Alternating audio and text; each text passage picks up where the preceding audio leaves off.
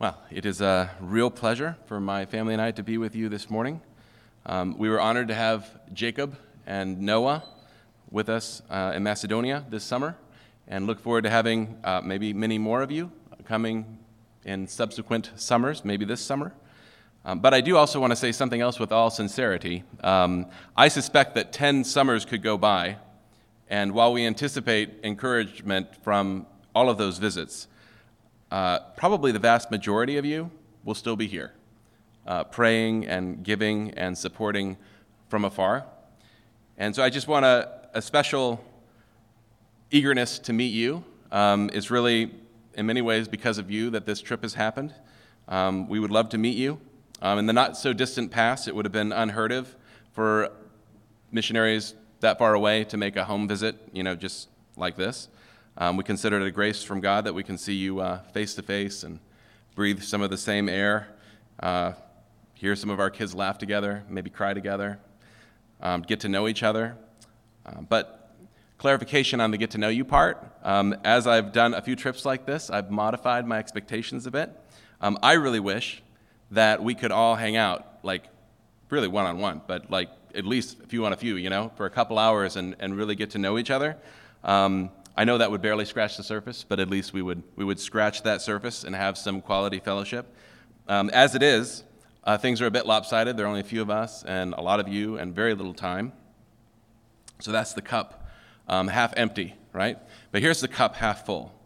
Um, we actually have, in a way, been talking for a while now, um, maybe not face to face, not with everyone, uh, but definitely ministry to ministry. Uh, you have been praying for us, you've been giving to us, you've been visiting us. Uh, we have been blessed by you, and uh, though we would like to be here more often, um, here we are with you. So I, I have a question for you. How would you describe the nature of our relationship with one another? Maybe it's not a one to one, but it's definitely ministry to ministry. So, what is, what is the foundation? What is it that ties Loudoun Valley Baptist Church to the Snyder family and the missionary team they represent in the Balkans? Well, well let's do a little DTR. Do people still say that? I don't know. Um, I could use probably more than one example for this, okay? But I, am going to I'm to use your pastor, Jacob. Okay? Jacob and I, we go back a ways, right? He mentioned that. We were both students in PHC. Uh, during our days in Guilford, now Sterling Park Baptist Church, we became really good friends. Um, I was around when he met Janice, stood in his wedding. Uh, I've really enjoyed the extent to which we've been able to keep up that relationship over Skype and visits, etc. So let me be clear about something. I consider it a huge blessing to get encouragement and counsel from your pastor. And I, I thank you for the many ways in which you've freed him up to be a ministry to me and to the work in the Balkans that we're doing there. So thank you, and I thank God to have a friend like Jacob. And I don't have any evidence to suggest that any of you think like this. But if I was a cynical outsider, I would connect the dots in this way. Oh, old friends, helping each other out. That makes sense. And that does make sense if you think about it. Relational history helps with communication and it helps with trust, right? But I don't think that is the foundation of our relationship. I actually think the foundation of our relationship is much closer to your heart than that. So, what about, what about Sterling Park? That'd be the next thing to bring up, probably. That's, that's a name of a church that's familiar to many of you. Uh, God has blessed that church and made it a blessing to others. A church where, though for obvious reasons things are a little different for us, uh, Amira and I are both members. They've sent us out with their blessing and support. And Sterling Park has been a blessing to this church as well. It's been a place of growth and commissioning for your pastor, a continuing, continuing source of encouragement. And many of your faces are familiar to me from a time that we covenanted as church members together over there. Again, I don't have any evidence to suggest this. But if I was a cynical outsider, and you're thinking, who's this guy? Who's this outsider? Anyway, if I was him, I would connect the dots in this way. I would see Mother Church, baby church, do what mama does. Okay? That makes sense. And that, that does make sense. Trust and communication. Again, when you're looking to support people, going on the recommendation of another church that you already trust and, which, with whom you already share a wonderful doctrinal alignment, at least considering some of the same global mission choices that they've made, that makes a lot of sense, right? But that is not the foundation of our relationship either. The foundation of our relationship, I believe, is so much closer to your heart than the friendship I have with your pastor, and much stronger, much more enduring, and much more compelling than taking missional cues from a mother church. How much longer can he make this go? Longer. Because as the Lord would have it, what I understand to be the foundation of our relationship and ministry, and the foundation for a whole lot more, let's get that straight, is laid out in our text this morning in Luke 5 1 through 11. So if you could turn there, or look at the screen, or whatever you do, I'm actually going to forego answering how I see the foundation of our relationship until we, we look at our text.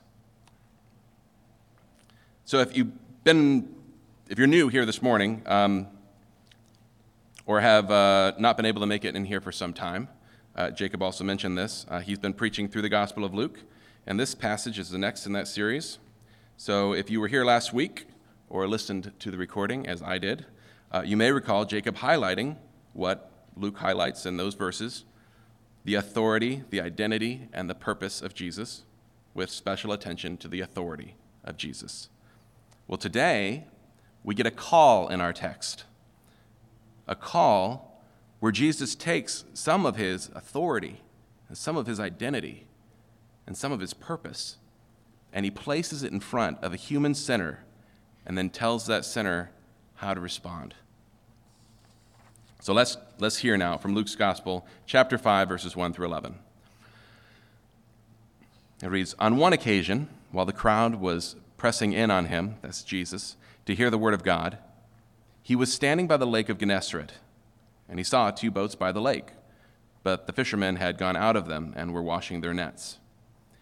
Getting into one of the boats, which was Simon's, he asked him to put out a little from the land, and he sat down and taught the people from the boat.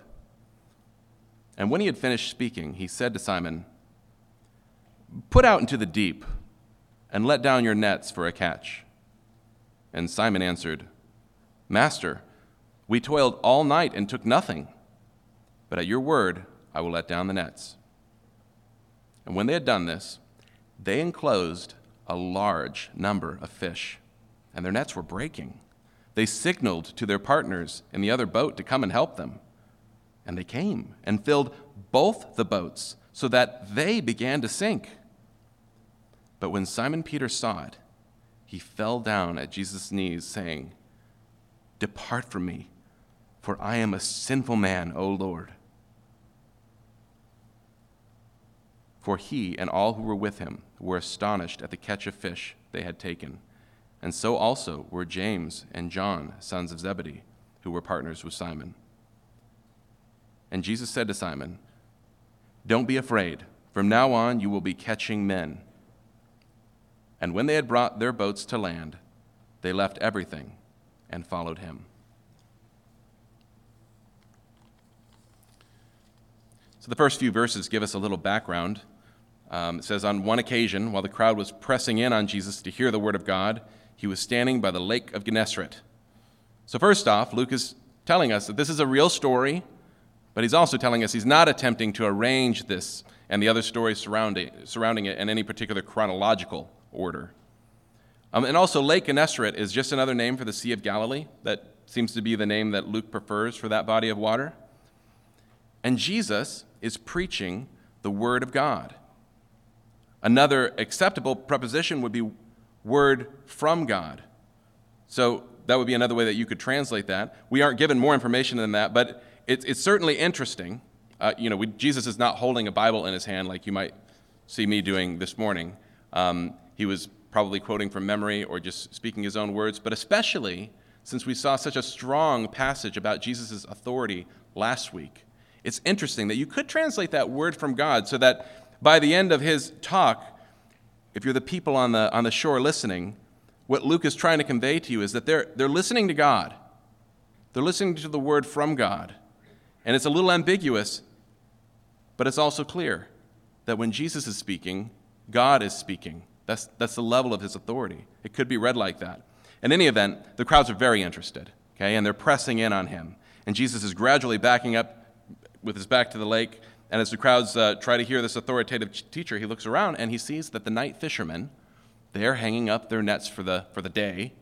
And uh, he gets into Simon's boat, later more, more famously known as the Apostle Peter, a boat that was probably 20 to 30 feet long. Um, and he sits down and he teaches the people. We aren't told how long the teaching was. I'm thinking hours, not minutes, but it doesn't say. And then, in verse 4, it says, And when he had finished speaking, he said to Simon, and this is where our story takes off. I struggled with labels uh, for, the next, for the next points. Um, every time I, I, came up with one, I either said more than I meant to say or something ridiculous. Uh, but I do have three words, okay, because I think these are the three movements of what happens in our story. Um, we have something social, and then we have something personal, and then we have something global. That's what, that, that's what seems to happen in the story, the interaction between Jesus and Peter. So something social, uh, something personal, and something global. So, what does Jesus say in the other half of verse 4? He says, uh, Put out into the deep, let down your nets for a catch. So, there are two commands here. It doesn't really come across in English the same way, but one of them, the first one's plural, uh, singular, and the second one is plural. So, the first one is put out into the deep, Peter, and the second one is y'all let down the nets, which doesn't add that much because Peter answers next. He's the guy that Jesus is talking to. But it does give us maybe more of a perception of how big a task this was. Um, I don't know how many of you are fishermen, okay? I liked to lake fish and stream fish, so the biggest net that I've ever been in contact with is the kind that you buy at Walmart and looks like a tennis racket with a really loose webbing on it, okay? That's my fishing net image. Okay, but we have to adjust that a little bit, and, and actually a lot of it, because uh, this isn't even just the, the fishing net that maybe you would just toss something the size of a tarp off the side of the boat with some bricks on it. It was actually three, three nets. It was a set of nets, and I have no idea when I read the description how these actually operate. But you had two looser nets on the outside and one finer net on the inside, and this was a, as we just read. It was an all night deal for these fishermen to set out these nets and have them ready to catch these fish. And the whole night produced nothing for them in this, in this time. And so Peter says what he says.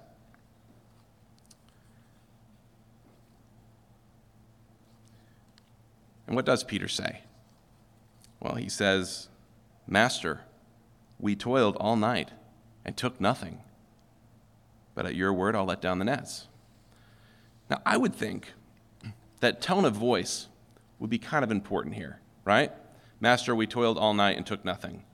Because uh, tone of voice could change the meaning of this a little bit, depending on what tone we used, right? I could say, I could use my silly boy tone of voice and be like, Master, we toiled all night and we took nothing. But, okay, at your word, I'll take the net. You know, it'd just be kind of a pride thing. It could be an annoyed thing. He could be using his angry voice. He'd be like, We just cleaned the nets. We folded them, we put them away for tonight. We've been working all night. And then I sat on my boat and I listened to you preach for hours, and I want to go to bed. But at your, at your word, I will put down the nets. Okay? I actually, I actually personally don't think it's either of those. Okay? I think that Peter is using his, do you really want to do this tone of voice? And this is why. If you, if you uh, remember the passage from last week, what did Jesus do for, for Peter's mother in law? He, he healed her from a, a fever, right?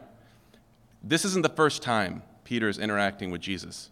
And, and in a way, for whatever reason, Luke included in there, I mean, he's a doctor, so maybe he, you know, it was an interesting case for him, but he, he included in there that Peter kind of owes Jesus. He, he is in Peter's life. He's not just a random guy that walked up and said, Hey, can I use your boat? He's like, Okay. And it turned out to be a bigger commitment than he thought it would be. It, it wasn't like that. In fact, when he says master, this is a term of respect. Okay? He is not looking for, for Jesus to, you know, take his advice and not do something or, just hear the tone of my voice, how silly that is. He's not doing that. I think that Peter is actually saying, Look, you, you're kind of a, a big deal right now. Did you notice that? Like all these crowds? It's like, You healed my mother in law? I will do whatever you want. But in my world, you don't, catch, you don't catch fish here at this time of day, and it's not going to look good for you, or for me, or for you. If we go out there and we put down these nets and you don't catch anything. I, th- I think he's just giving Jesus a little heads up about the way the fishing world works so that he doesn't embarrass himself and everyone else. But whether Peter is pushing back on Jesus with his expertise, voicing annoyance, or as I tend to think, helping Jesus avoid a situation that would be embarrassing for everyone involved, we see Peter serving Jesus out of a sense of social obligation. Peter is serving Jesus out of a sense of social obligation. He, he obviously doesn't know exactly who Jesus is, but Jesus is somebody to him. Jesus is in his world, he's in his social orbit, and he has a place there, and it's actually very high. He's, he's willing to undo all the cleaning up they did and do whatever he wants to do. And so he, he does it. But this sense of social obligation, leaving it there, that's about to change. And that is when we see something personal happen. So in, in verses 6 through 7, we read that there's a huge catch, right? The nets are holding more fish than they have ever held. Another boat comes to help. The nets are breaking, the boats are sinking under the abundance of the catch. And what does Peter see? Does he see a boatload of money? Because that's what fish were to him. Does he see his equipment at risk as they struggle to bring the catch in to shore? Does he see a fisherman who was just showed up by a teacher? No. No, actually, he sees Jesus. He sees something of who Jesus is. And he falls to his knees and says, Depart from me, for I am a sinful man. And then notice, he doesn't say, Oh, Master. He says, Oh, Lord.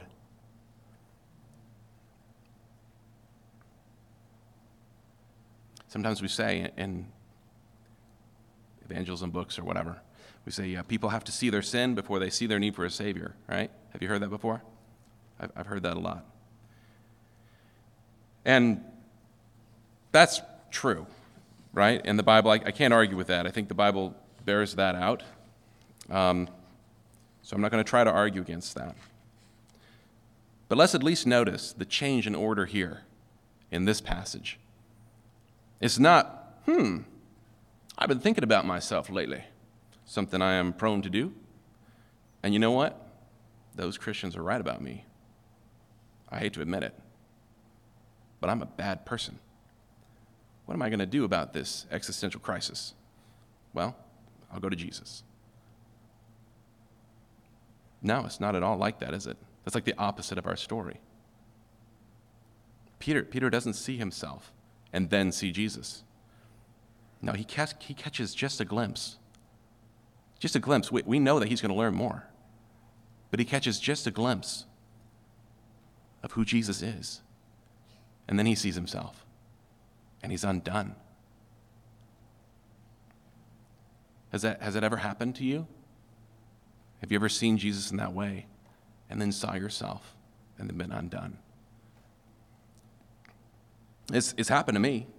It's happened to me more than once. Uh, in fact, a major turning point in my life uh, when Jesus got into my boat, so to speak, and gave me just a, a, glimpse of who he was, it was, it was here, not too far away. 2005, campus, campus at PHC. Uh, Jesus didn't give me a boat full of fish, uh, he gave me the death of a friend. And that, that shook me in a way that made me see who Jesus is. And then I saw myself. And then I wept. Because I was a student that had charted three imaginary courses for my life and I, that I thought would be cool. And uh, I was just waiting. I was waiting for God to put divine approval behind one of them, right? But not that night. on the floor after hours in the basement offices of Oak Hill, if you know that building. Uh, that night, Jesus wasn't in the presence of David Snyder. Uh, David Snyder was in the presence of Jesus, and I was undone. Has it ever happened to you? Have you ever seen Jesus and been undone? Has Jesus ever revealed himself to you in a way, in a way that jolted you out of your social obligations to him and caused you to fall to your knees terrified? Maybe God is using the preaching of his word even now to do that for you. And if that's the case, it would be a trite thing to say that what happens next will be pleasing to you because you're starting to feel that it's actually not all about that. Because the person in front of you is the Lord Jesus, with whom you can see no part. But there is grace. Jesus says to Peter, Don't be afraid. From now on, you will be catching men. In this way, Jesus reveals something bigger about his plan, which we will come back to. But Jesus also comforts and commissions Peter. He doesn't just say, It's been a pleasure doing business with you. I think the fish should cover the boat rent. Uh, you do you, I'll do me. The, the feeling that you're feeling right now next to divine power, perfectly normal. But I hope you'll consider a, you know, this a standard venue for my teaching circuit in the future. Your boat came in handy, and you know I'm good for it. That, that was not the conversation that was had. No. Actually, if you look at Jesus now, Jesus brings Peter in way deeper than that, way deeper than Peter expected. It's not because Peter misjudged his own unworthiness. Peter was brought in like this because the gospel is good news. That's what the gospel of Jesus means the good news of Jesus Christ. He came into the world not to judge the world, but that the world through him might be saved. But where do we put all that terror? Where does, where does the dread go? Well, it goes to the cross. Now, the story of Luke, the Gospel of Luke, isn't finished just yet. A cross is coming. And when Jesus, or excuse me, when Christians, when the Christian sees Jesus there on a cross, he or she also sees himself or herself. A feeling of impending doom in front of Jesus is completely warranted, but it is also completely resolved at the cross of Jesus. That is where all of us who are here in Christ should hear don't be afraid. And the one to whom Jesus says this truly need not be. But it doesn't just stop with us and our relationship to Jesus. And that's where we get our third thing. Something global is said in this passage. The, the comfort and the commissioning comes together, come together. Did you notice that? He says, Don't be afraid. From now on, you will be fishing men. And fish men Peter did. In the opening chapters of Acts, also written by Dr. Luke, we see Peter preach and thousands come to faith in Christ. By the time you get to chapters 10 and 11 in the book of Acts, an exchange arranged between Peter and a man named Cornelius. This begins a mass turning of the Gentiles to faith, from death to life, from the world to the saving nets of Jesus. And Peter was part of that, a big part of that. And it wasn't seeking Peter's greatness or to make a name for himself. That, that was Peter doing what Jesus asked him to do. And it may be that the early church needed to hear this because, spoiler alert, chapter 22, Peter denies Jesus three times. Now, some of us know that, and we've dealt with that. But that was a big deal. That was a really big deal for one of your main leaders in the church to have denied Jesus three times. Can you imagine being a new convert? They sit you down and they say, Look, you're a Christian now. You follow Jesus with your whole heart and your whole life. Some people don't like that. There's a good chance that someday one of them will kill you, but that's who you are. You stay true to Christ to the end. And then you hear, what about him? What, what about Peter? Like he denied Jesus three times. At the moment where he really needed to be strong, he was not. So, what is this you're telling me right now? Well, what is it that Luke is telling us right now in the verses that we're reading? Why point this out? Well, because something interesting happens to Simon's name in the story. Luke introduces him as Simon, right? But in verse 8, calls him Simon Peter. Now, in Luke 6:14, chapter a few pages away, to be preached in weeks to come, Luke remarks that Jesus gave Simon the name Peter. So, along with Peter changing his posture towards Jesus from master to Lord, Luke seems to be signaling that, that falling down before Jesus, this outward expression of deep unworthiness, this is the apostle that Jesus took on board. Peter knew who Peter was. And here's, here's the striking part Jesus knew who Peter was. And I think if you're reading this as a, as a recent convert in the early church, you're hearing that. You're hearing that loud and clear when you see the name Simon Peter.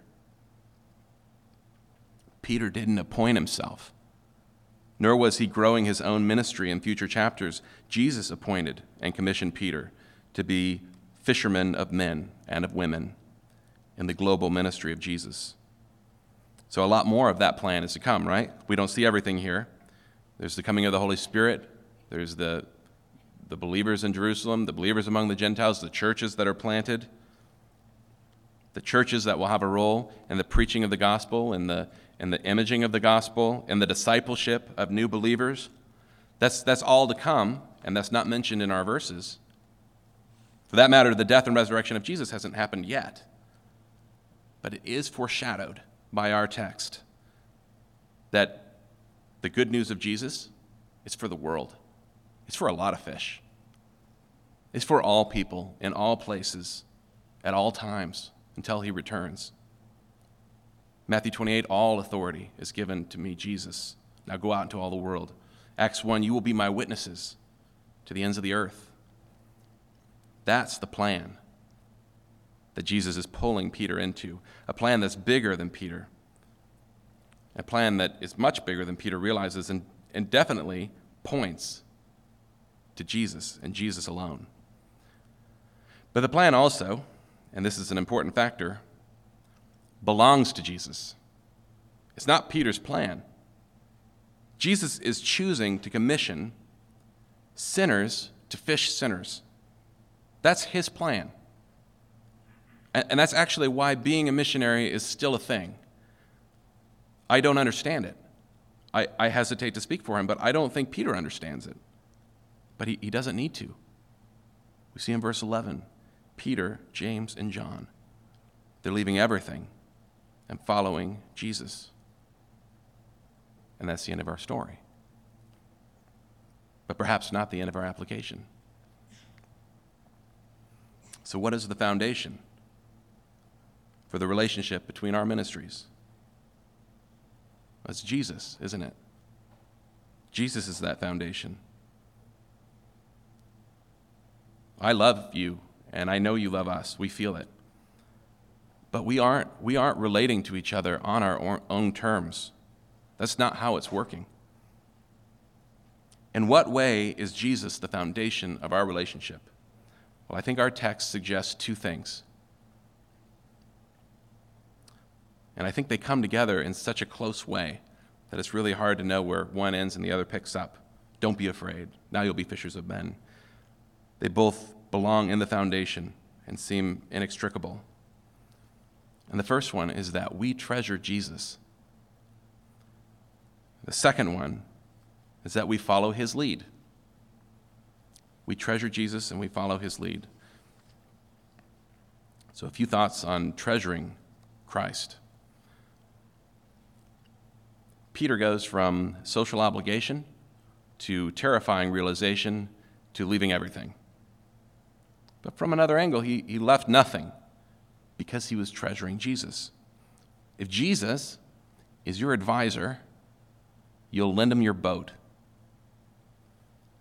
You'll have a social transaction. You might even commit your life to inconvenience in his name, bearing the title Christian. And if that's where you are this morning, well, then I would say this May God give you a revelation of the Lord through his word, even now, and grace to tremble, to see the true nature of the one who owns it all and rules it all. But I suspect,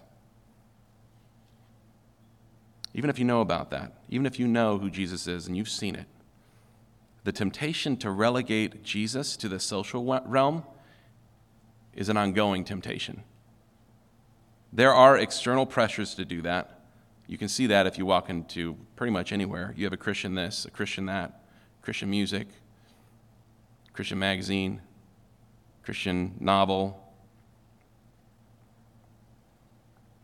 But let this passage be a reminder to you that you are a Christian because Jesus said, Don't be afraid. That's why you're a Christian. And that holding on to Christ as your treasure, not your brand preference, that's what you really have. Peter goes from being socially obliged to Jesus to being socially liberated by Jesus to leave everything. If you see who Jesus really is, see yourself are undone and put together back by Him, your whole life becomes His, not out of guilt or under duress, but because He's your treasure. And where your treasure is, there your heart will be also.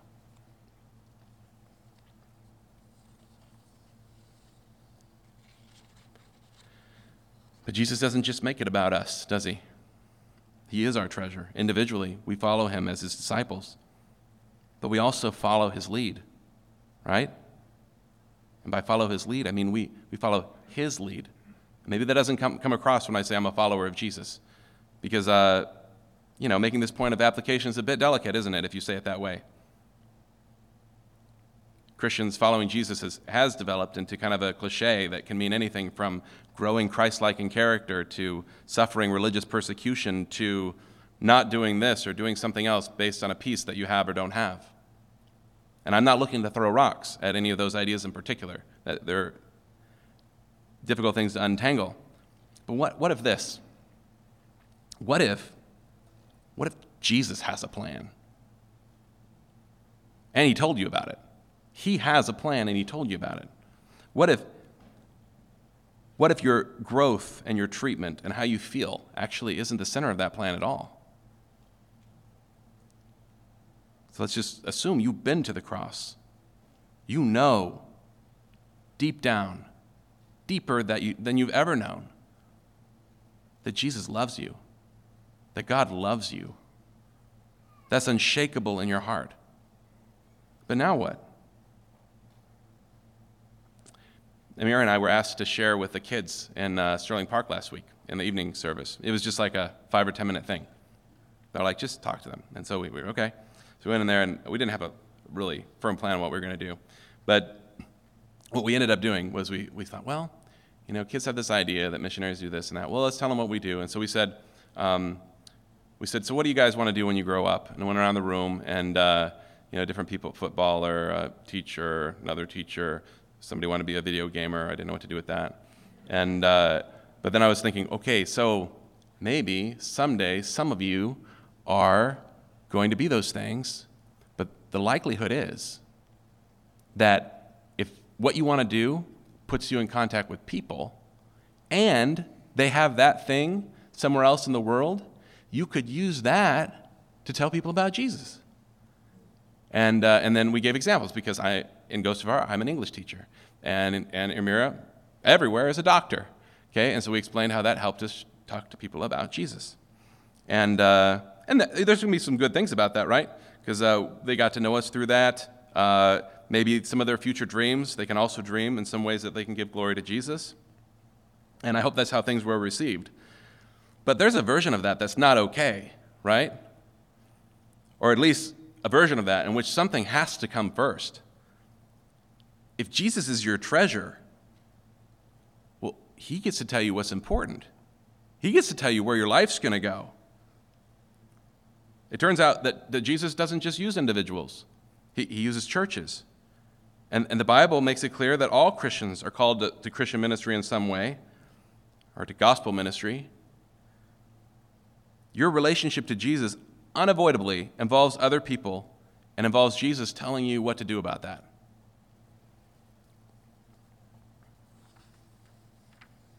Now, you might be thinking, oh, I know where this is going. You're going to say that I should probably think about going overseas because that's what God wants, that's His plan. Maybe.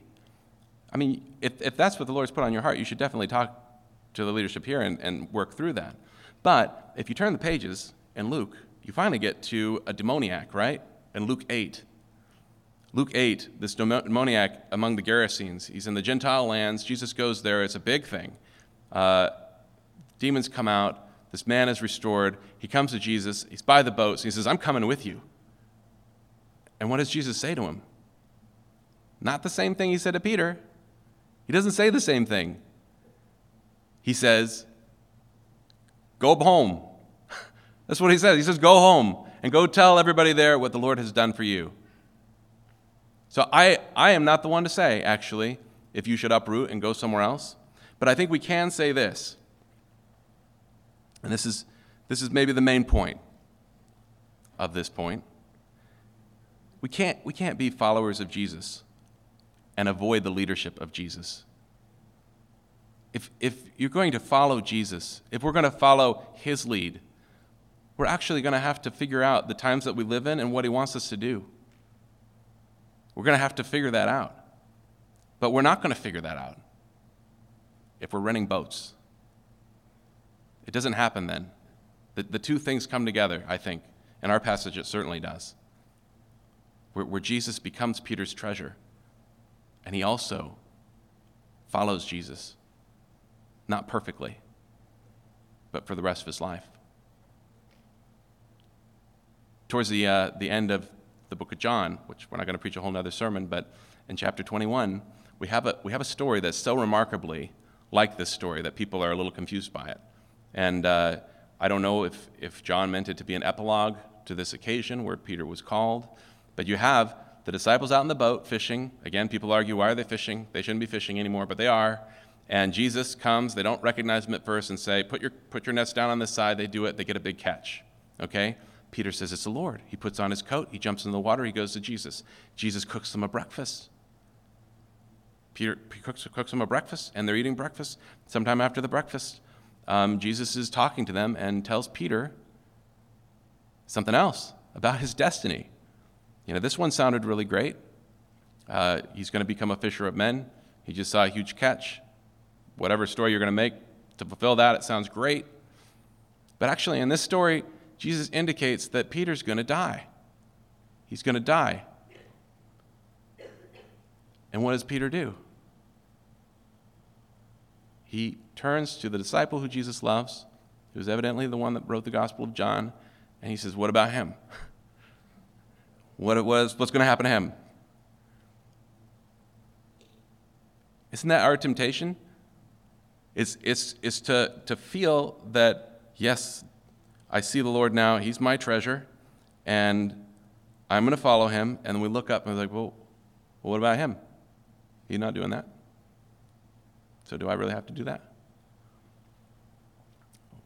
Well, what, what did Jesus say to Peter? He said, What is that to you? Follow me. For sure, this, this passage has a lot to do with giving up our own plans and being part of the plans of Jesus, which includes being in a church and being part of a group. But I think maybe the, the strongest point it makes is into our individual hearts, where, where Jesus says, What is that to you? Follow me. Let's pray. Dear God, we are so grateful that you've revealed yourself to us in your word. Thank you for making us your treasure.